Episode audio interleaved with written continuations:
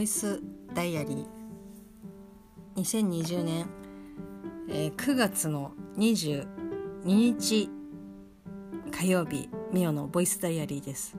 まあ、時刻はですねもう日付を回っていて23日になっておりますが、まあ、ギリギリ大丈夫でしょうということでこれ日記喋っていきたいと思います。今日はですね、まあ、祝日ということでお休みだったんですけどちょっと午前中体調があまり良くなかったのでかりちゃんとのですねラジオ体操をちょっとお休みさせていただきましてただもうこれは仕方がないので頑張りましたけど夕方過ぎからですね仕事がありまして、まあ、久しぶりに現場に出たんですけど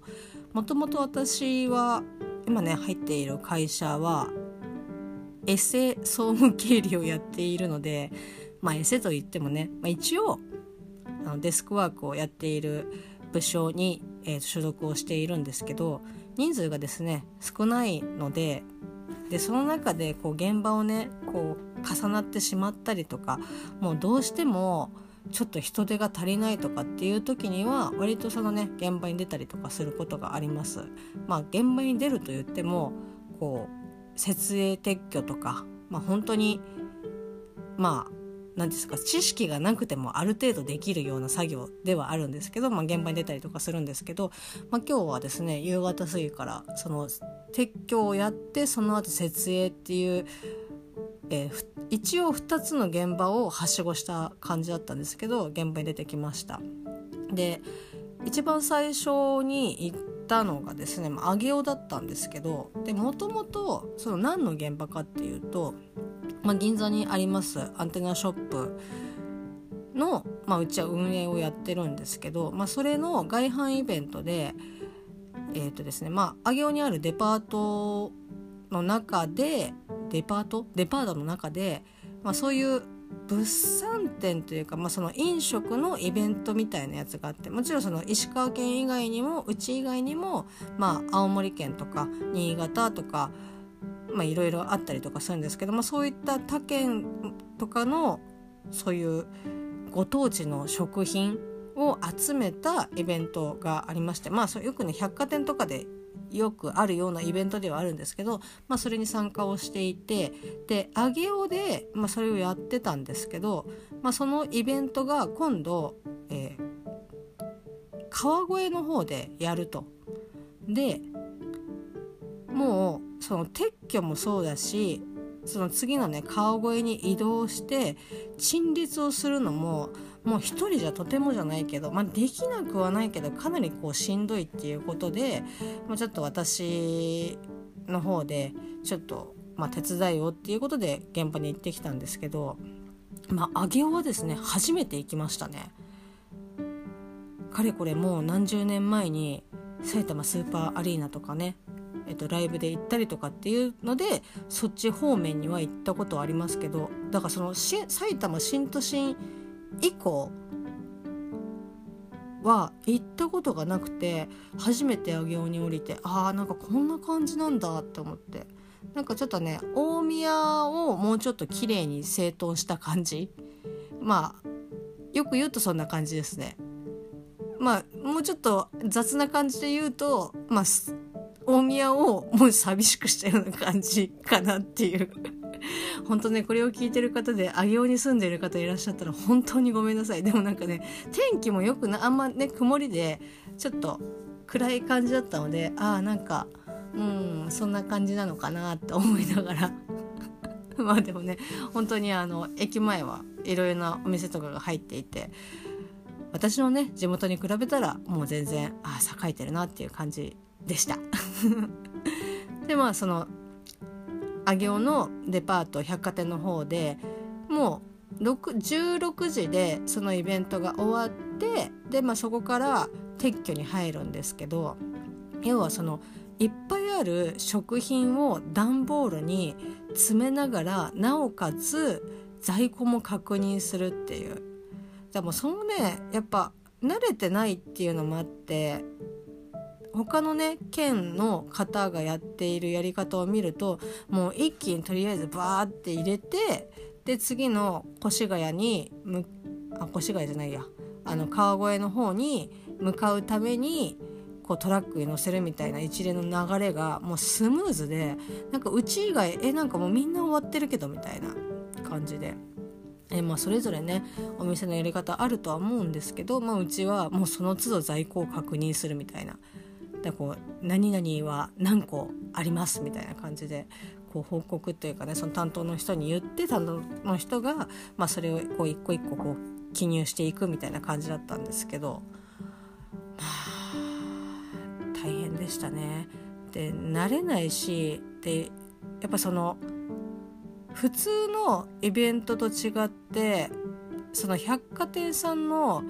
こうルールみたいなのがある結構そこが大きいんで全部終わってじゃあ行こうみたいな感じじゃなくて百貨店さんの方になんか一回報告をしてみたいな感じでやってて。でああなんかなかなかこう大変というか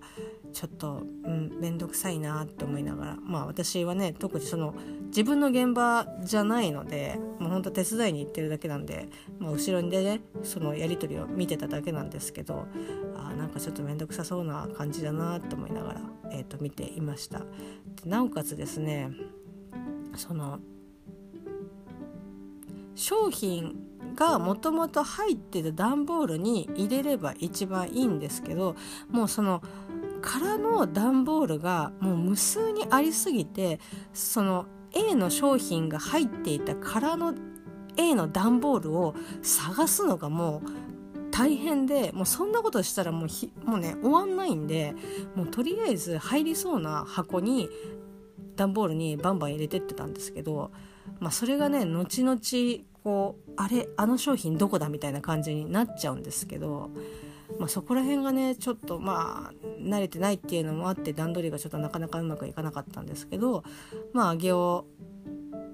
1時間半ぐらいで、まあ、それでも私ともう一人、えっと、上司含めて3人でその作業をやったんですけどまあなんとか無事に終わって早めに終わってでその商品自体はトラック別のトラックで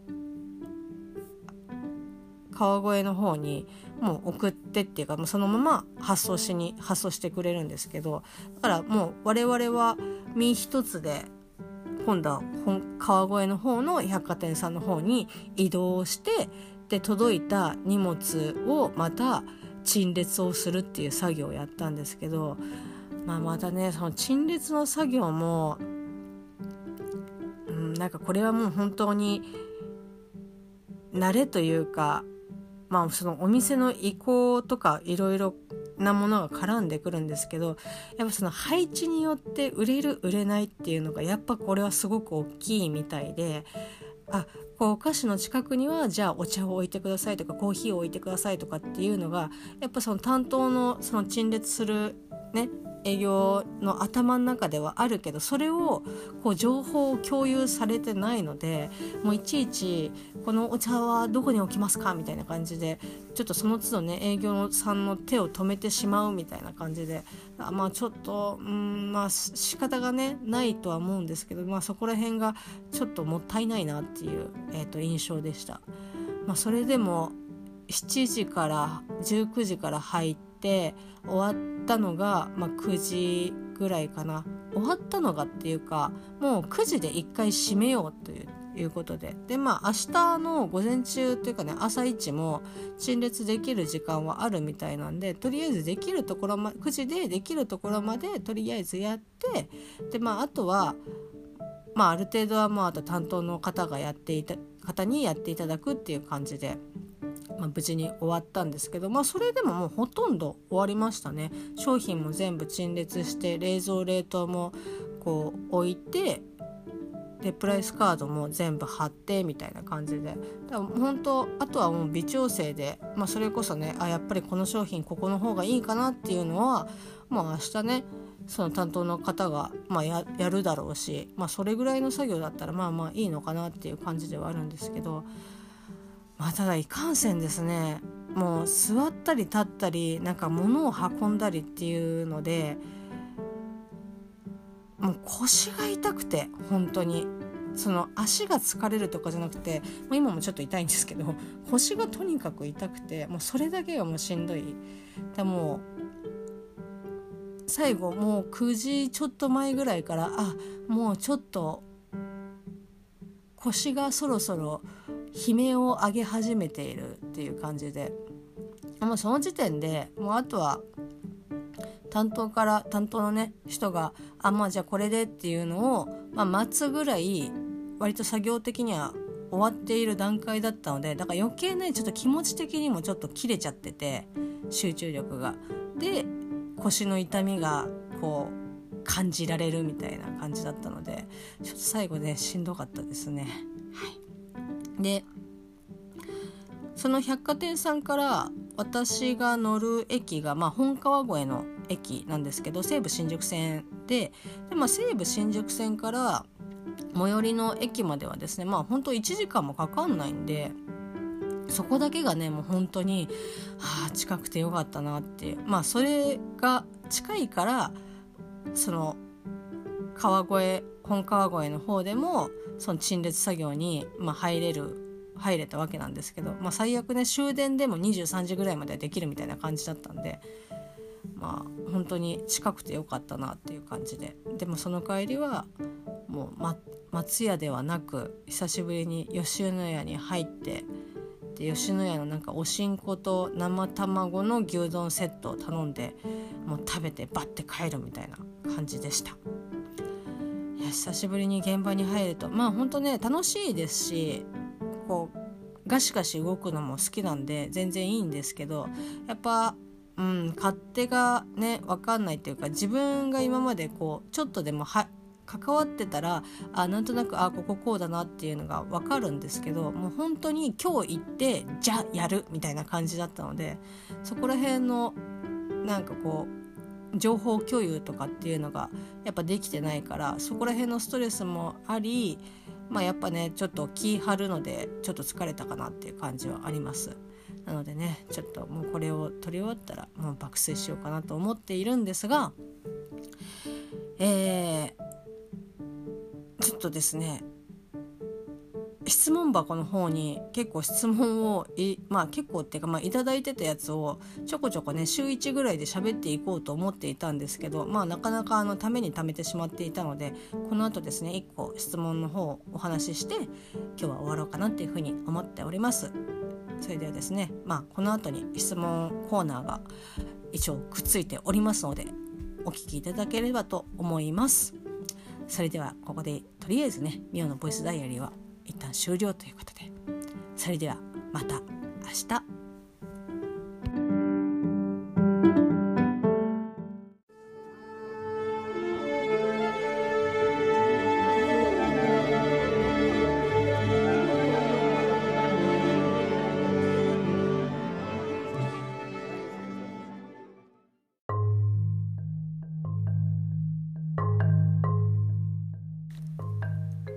実はいつも一つ謎を解き明かせ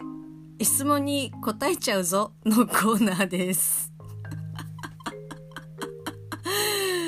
前にどうやって喋っていたか全く覚えていないのでなんかこんな感じで喋っていたというかタイトルを言っていたんじゃないかなと思って喋っておりますが。はい。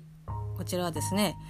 えっと、質問アプリでいただきました質問に答えていくぞというコーナーでございます。匿名でですね、いただいております。早速参りましょう。自分の殻を破るにはどうしたらいいでしょういただきました。ありがとうございます。殻を破るうーん。どうしたらいいんですかね？なんか本当にいただいてる質問はですね割とああ深いみたいな。で改めて聞かれるとうんわからんみたいな感じなんですけどどうなんですかね？このなんか仕事あ仕事じゃないや自分の殻を破るっていうのはやっぱこうちょっとねその自分今の自分よりもステップアップしたいとかこう思考を変えたいとかまあ少なからずこう今の現状の自分にまあ不安なり不満なりをこう抱えている状態でそういうふうに感じるっていう時ってことで合ってるんですかね。なんかこうちょっとよくわからないですけど。どうなんですかね。うーん。わかんないです。私はですけどまあ私はっていうか私はでしか答えられないんですけど殻を破ろうっていう感じは思ってないのでそう言うとね向上心がないやつないやつみたいな感じで思われそうですけどなんか本当にまあ別に現状で満足をしているというか、まあ、安定していますし何かをするっていうことはもちろんプラスにも働きますけど精神的に結構負担が大きいのでそれそのね何かをじゃあ別のことを殻を破ろうとかって思って何かね取り組んだりとかすると、まあ、それにすごくやっぱ集中するのででそうすると私の場合は本当に他のことができなくなっちゃうのでできなくなるというかバランスが崩れてしまうのででそのバランスが崩れることに対してすごくストレスを感じてしまうのでどうだろうな昔は結構いろんなことをあなんかこうやりたいことは今のうちにやろうみたいな感じでこうトライしたりとかっていうことはありましたけどまあそれで得られたプラスとストレスが溜まっていくマイナスでプラマイまあうんちょっとプラス化になってるかなみたいな感じなのでなんか無理くりなんかこう何かをやろうとかっていうことはもうちょっとやめようと思って なので割と今の現状に満足満足っていうかまあ普通にこっからこうどうにかしようとかっていうことはあんまり考えてないですね。多分やりヤドカリちゃんで言うと今の殻というかお家に満足をしているので別に新しいお家はいらないかなっていう感じです。まあただでももちろんねそのステップアップをしたいとかこうどうにかしたいとか今の自分を変えたいとかっていうことは、まあ、思わなくはないので、まあ、そういう時にどうすればいいかなと思うと、まあ、本当まあそれこそ矛盾してるじゃんって思うかもしれないですけど、まあ、いろんなところに出るといいですかね。まあ、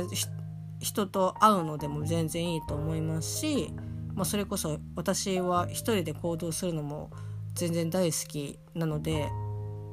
楽ですしねあの一人で行動すること多いですけどまあ普段普段の自分だったらあこれあんま見ないなとか行かないなとかっていうのをちょっとあ試してみようみたいな感じで行ったりとかすると視野が広がるかなって思います。まあ、その展示会とかね美術館とかそういうのでもそうですけどあ普段の今までの自分だったらというか今の自分でもあなんかあんま別に興味ねえなみたいな感じのこともまあまあまあまあまあまあ今はそうかもしれないとりあえず行ってみようよみたいな感じで行く感じとかまああと本読んだりとかあと何ですかね。まあ、それこそ新聞見たりとか、